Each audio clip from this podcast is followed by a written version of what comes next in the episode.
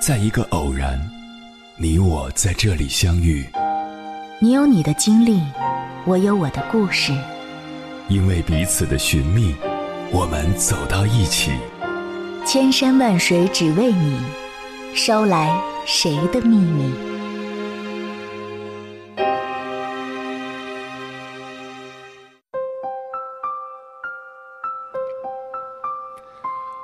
欢迎回来，各位夜行者。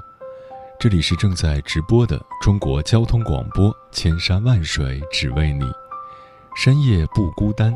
我是迎波，绰号鸭先生。我要以黑夜为翅膀，带你在电波中自在飞翔。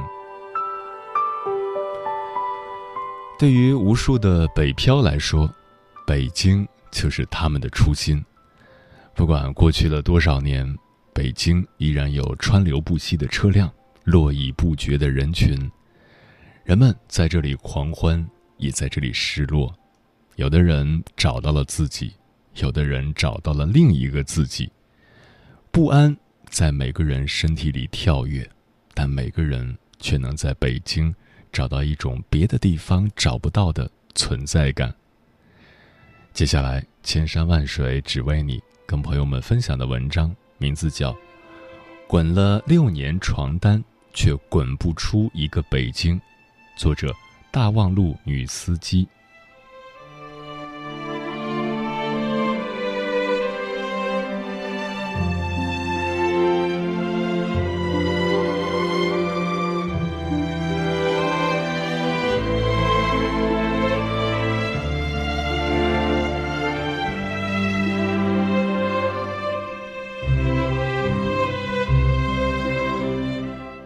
二月的北京，寒冷还没完全消退。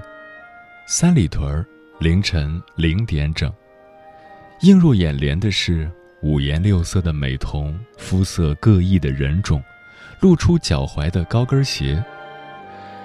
程露露今天穿了超短裙，长发披在肩上，在冬天露出两条又白又细的长腿，她还是第一次。她刚走过太古里的优衣库。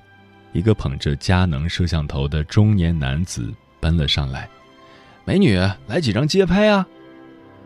男人身材瘦小，皮肤黝黑，深蓝色的裤子皱皱巴巴，头上顶着红色的头发遮住了右眼。程露露预见到了，如果她接受了邀请，那么明天北京街拍网站上，他的照片上就会有这么几个关键词：少妇、美腿、诱惑。红唇。他径直走，没理人。程露露六年前曾是三里屯 SOHO 的上班族，下了班，她也会和同事来太古里晃悠。第一次逛太古里的感觉，用一句言简意赅的话来形容，就是人太多，兜里的钱太少。今天，程露露不是来逛街的，她是来告别的。因为明儿一早，她就要坐上飞机飞往沈阳老家。思来想去，还是要跟这个生活了六年的城市好好告个别。他要告别北京了。时间过得真快，从二十四岁到三十岁，转眼北漂了六年。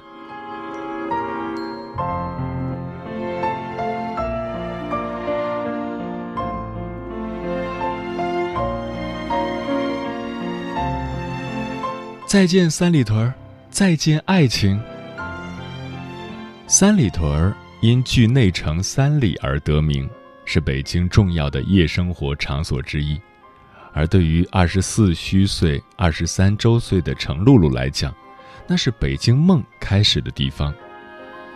来北京六年了，换了三份工作，第一个工作在三里屯 SOHO，第二个在光华路 SOHO。第三个在望京 SOHO，朋友们都说他跟 SOHO 有缘，他还曾经幻想办公楼偶遇 SOHO 创始人潘石屹，来一段忘年恋，说一段关于 SOHO 的台词：“嗨，老潘，我不仅和 SOHO 有缘，还和你有缘呢。”程露露双子座，从小就爱幻想。小时候做梦是白雪公主，长大后做梦是偶像剧里的女主角。如今在北京第六年，她睡梦里都是关于回不回老家的挣扎。她爱三里屯儿，不仅因为在这里工作的时间最长，还因为他在这里遇到的他的第一个真命天子李欢。二零一二年年终聚餐。同事几个从三里屯的蓝洼出来，白花花的大腿在三里屯飘来荡去，几个小伙子目不暇接，而唯有李欢，他看了眼荷尔蒙爆棚的小伙子们，抿着嘴唇，继续低头看手机。那会儿，程露露心里一热，心想：这真是个好男人。随后，她开始了长达一年半的暗恋。程露露开始学化妆、做美甲、嫁接眼睫毛。她每天期待上班，为了和李欢对个眼儿。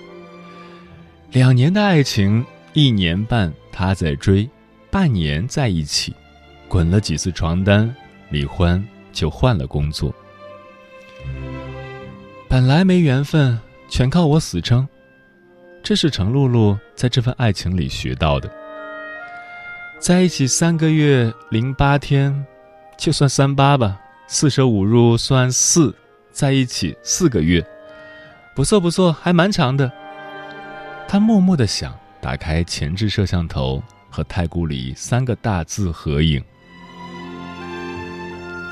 迷恋李欢的时候，朋友告诫说：“认真你就输了。”可是程露露并不觉得。她觉得认真爱一个人，才会真正感觉到幸福。六年了，他还是会午夜梦回的想到那张抿着嘴唇的脸。那会儿至少还有个在乎的人，他觉得日子再苦都能过，未来再难都不怕。现在财务相对自由了，却总被“未来”这两个字吓得瑟瑟发抖，时常沮丧的不知所措。北街的酒吧，一个外国白人女孩盘在一根钢管上，努力地舞动着。门口，一个穿着高腰紧身裤、白色衬衣扎在裤腰里的中年男子正在抠着嗓子呕吐。三里屯太古里是没有上午的，只有到了晚上，他才跟随着吵闹的音乐一起苏醒。外观酷炫的各色跑车飞快地驶过工体北路，留下呼噜呼噜的轰鸣声。程露露冷得打了个哆嗦。她其实并不害怕在北京生活的焦虑，她更害怕看到自己妥协的样子。走进三里屯 SOHO 的 Subway，程露露进去点了一份三明治。还记得第一次来这里是老板带她来的。那天有一次加班到了晚上十二点，老板带程露露去楼下的 Subway 买三明治，点单流程很复杂，第一步选面包，第二步选肉，第三步是否加芝士或加肉，第四步是否进烤箱，第五步选蔬菜，第六步选酱料。那会儿的他十分局促，甚至不知道芝士是啥。只能眼巴巴地跟着老板说和他一样，说了六遍一样。老板塞着耳机，上边写着一个六。后来他知道那个耳机叫 Beats，最便宜的也要一千多块。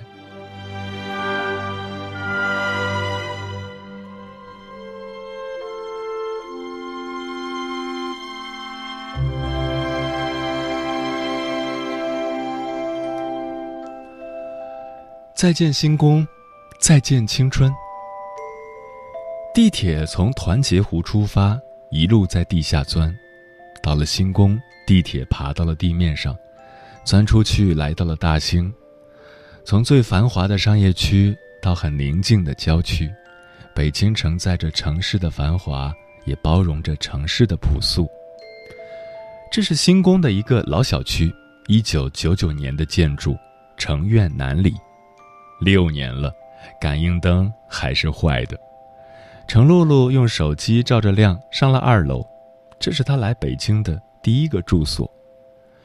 单人床紧贴着墙面，四周围着暖气片，冬天尤其热。对于东北女孩来讲，北京的夏天更难熬。第一天来北京，住在生物科学园的大学同学来接她，两个人一起挤在这个不足十平米的隔断里聊到深夜，商量着来北京的第一个周末去哪里吃烤鸭。全聚德最有名了，咱吃这个。不是吧？人均一百五，太贵了，太贵了，下次吃吧。后来他们俩在护国寺要了卤煮和豆汁儿，吃完了忍不住吧唧嘴，难吃的眼泪差点流出来。程露露的房间靠着公路，到了晚上，从窗户缝里就能够听到一阵阵大卡车驶过的突突声，小汽车一路驶过的滴滴声。刚开始他还买了耳塞，后来他已经习惯和噪音共处一室，再后来甚至还能做个白马王子骑着马来接他的好梦。早上吃鸡蛋灌饼，中午吃沙县，晚上吃麻辣烫，那是迷恋北京时的一日三餐。到了周末。他拿着名片去参加各种线下聚会，跟每个人认真介绍自己。晚上回来灰头土面，洗脸看到鼻子里都是泥。一次周末聚会回来痛经，走两步得蹲一会儿。到了地铁里，风吹得他发抖冒冷汗。一个大爷在车厢里喊：“这姑娘不舒服，你们谁给让个座？”地铁里呼啦啦啦起来好几个人，那会儿他觉得北京这个城市好迷人，心里突然有了底儿。他开始谋划在几环买房子，还有要摇号。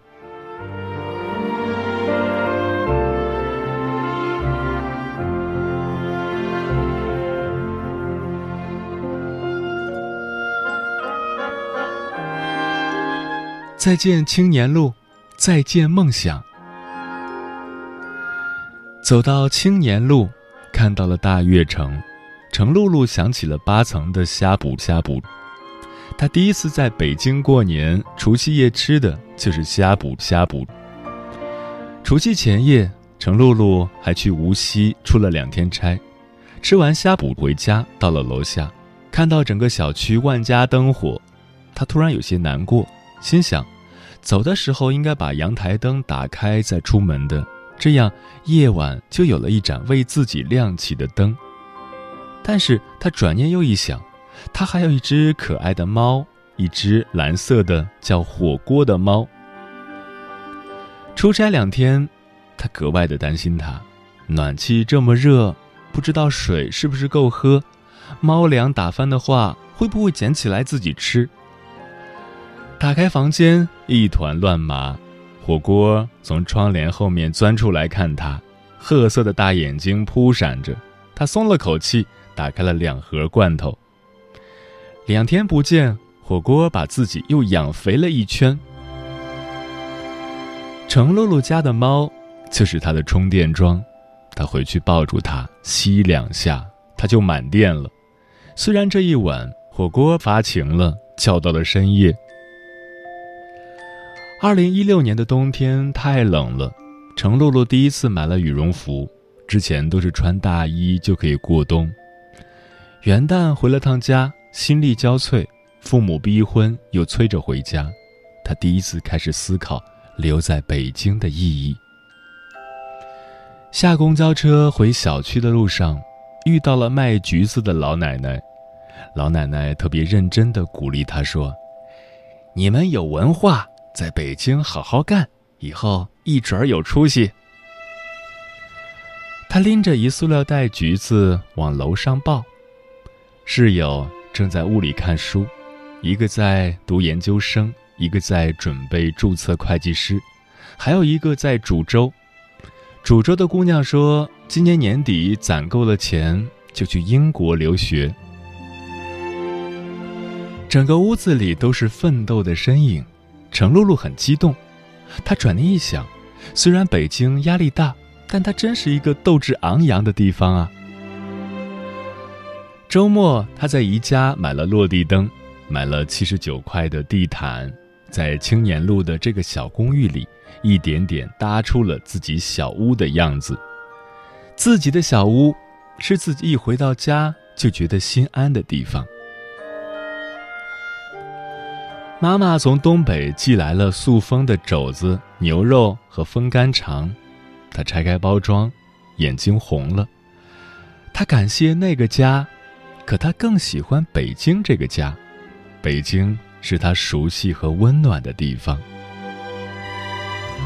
耳机的声音调到很大，程露露在听汪峰的《北京北京》，跳槽的那段时间，她每天都在听这首歌，单曲循环。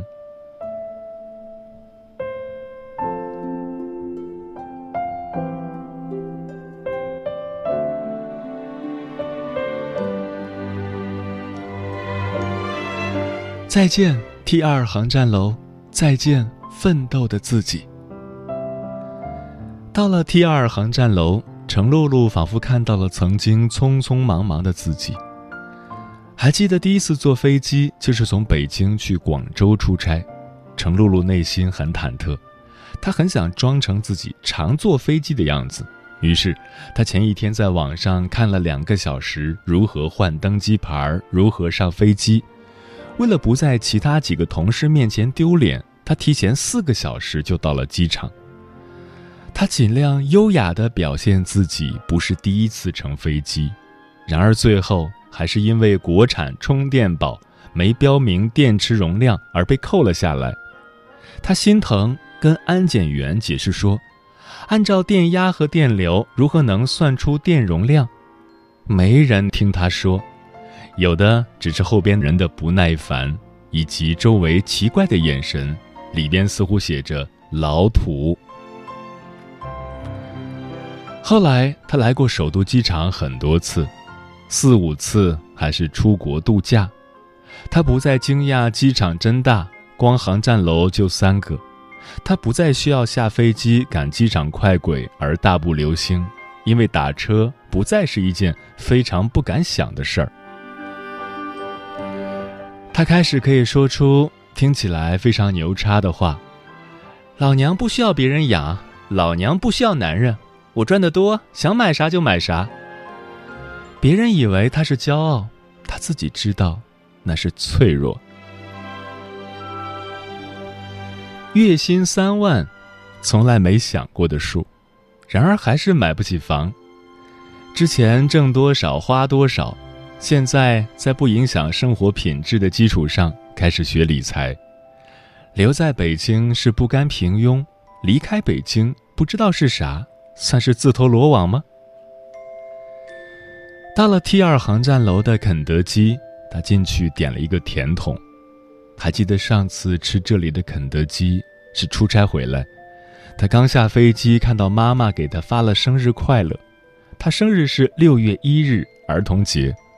他跑到肯德基里要了一份儿童套餐庆祝，吃完了发个朋友圈，然后又回公司加班。那天加完班打车回到在三环的家，雾霾把天铺满了，老式的建筑看不到顶。有那么一瞬间，他觉得这好像是原来南五环的家。想看月亮，没有，于是。蹲在地上点了一根烟，想着小时候在东北看月亮，家里的月亮是真亮。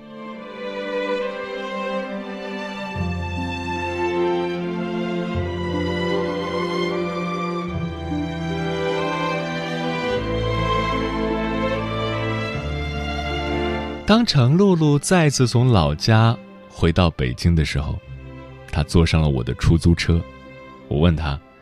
那现在先去哪儿？他说：“去新宫，我开始北漂的地方。我要重新从那儿开始，那是我的初心，让我有归属感，也让我心安。”他看着眼前五光十色的街灯，目不转睛。我笑而不语。他继续说：“我要先回去放下行李，换新的床单被罩，洗个热水澡，把衣服扔进洗衣机，给猫开个罐头，然后再叫个外卖。这是回北京的一种仪式感，而且这次回来，我真的感觉得到这个城市正在焦急的等待着我。他又问道：“司机，你记得艾青的《我爱这土地》吗？”说完，他自己念了起来，我也情不自禁地跟着念出了声。假如我是一只鸟，我也应该用嘶哑的喉咙歌唱。这被暴风雨所打击着的土地，这永远汹涌着我们的悲愤的河流，这无止息地吹刮着的激怒的风，和那来自林间的无比温柔的黎明。然后我死了，连羽毛也腐烂在土地里面。为什么我的眼里常含泪水？因为我对这土地爱的深沉。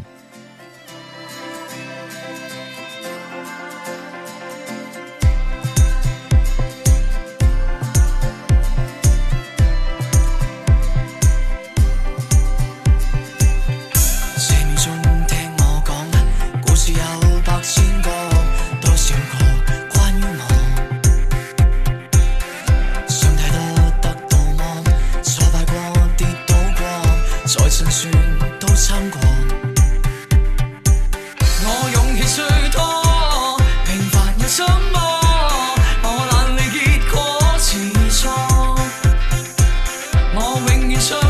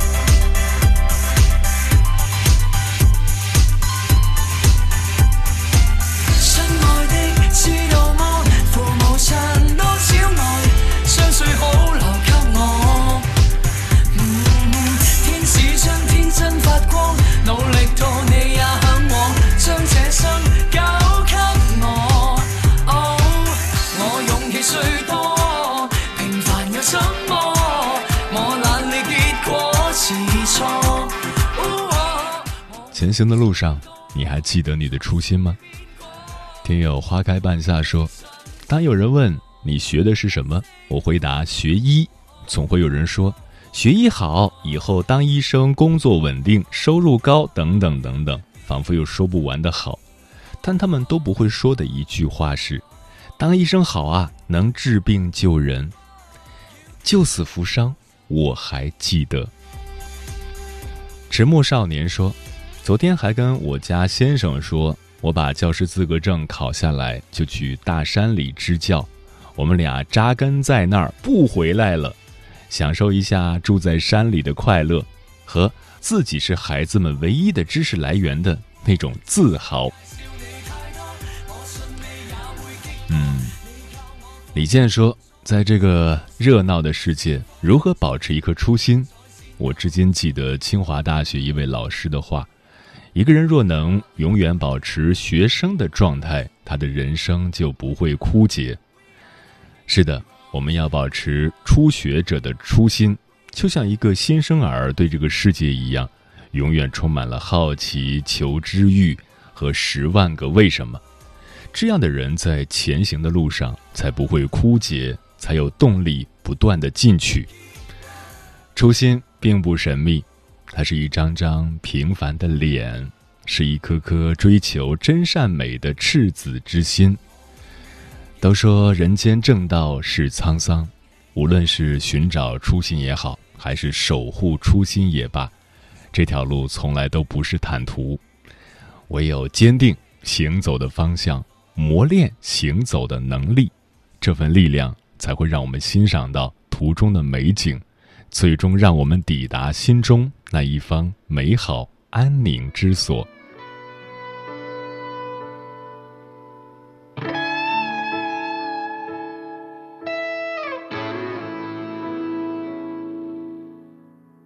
它是一道曙光，照亮了远方。我在漆黑的夜晚，有了方向。它是一种信仰，早已种在我的心上，让我在无助的时候不再迷茫。它是一双臂膀，支撑着希望，让我在前进的路上有了力量。时间过得很快，转眼就要跟朋友们说再见了。感谢你收听本期的《千山万水只为你》。如果你对我的节目有什么好的建议或者想要投稿，可以关注我的个人微信公众号和新浪微博，我是鸭先生，乌鸦的鸭，与我取得联系。晚安，夜行者们。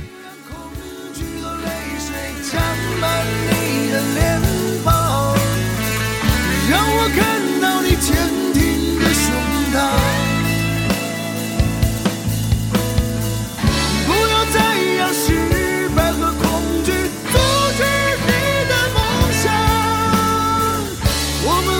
Sống.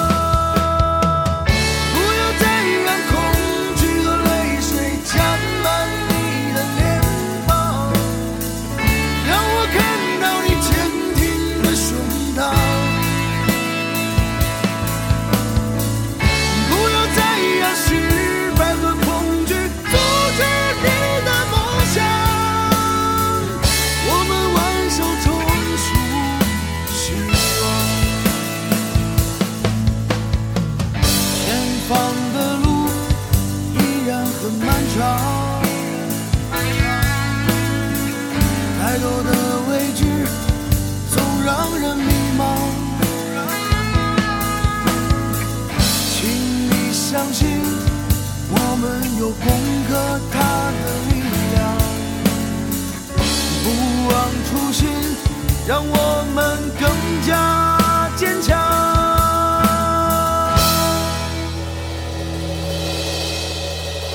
不要再让恐惧和泪水沾满你的脸庞，让我看到你坚挺的胸膛。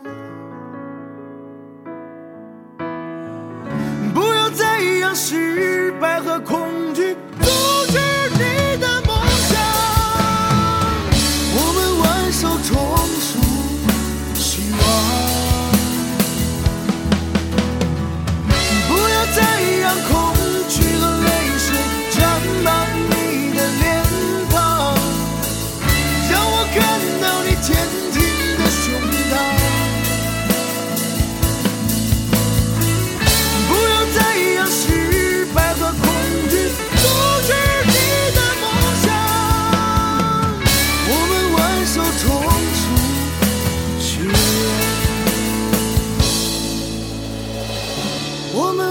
惧。我们挽手重数。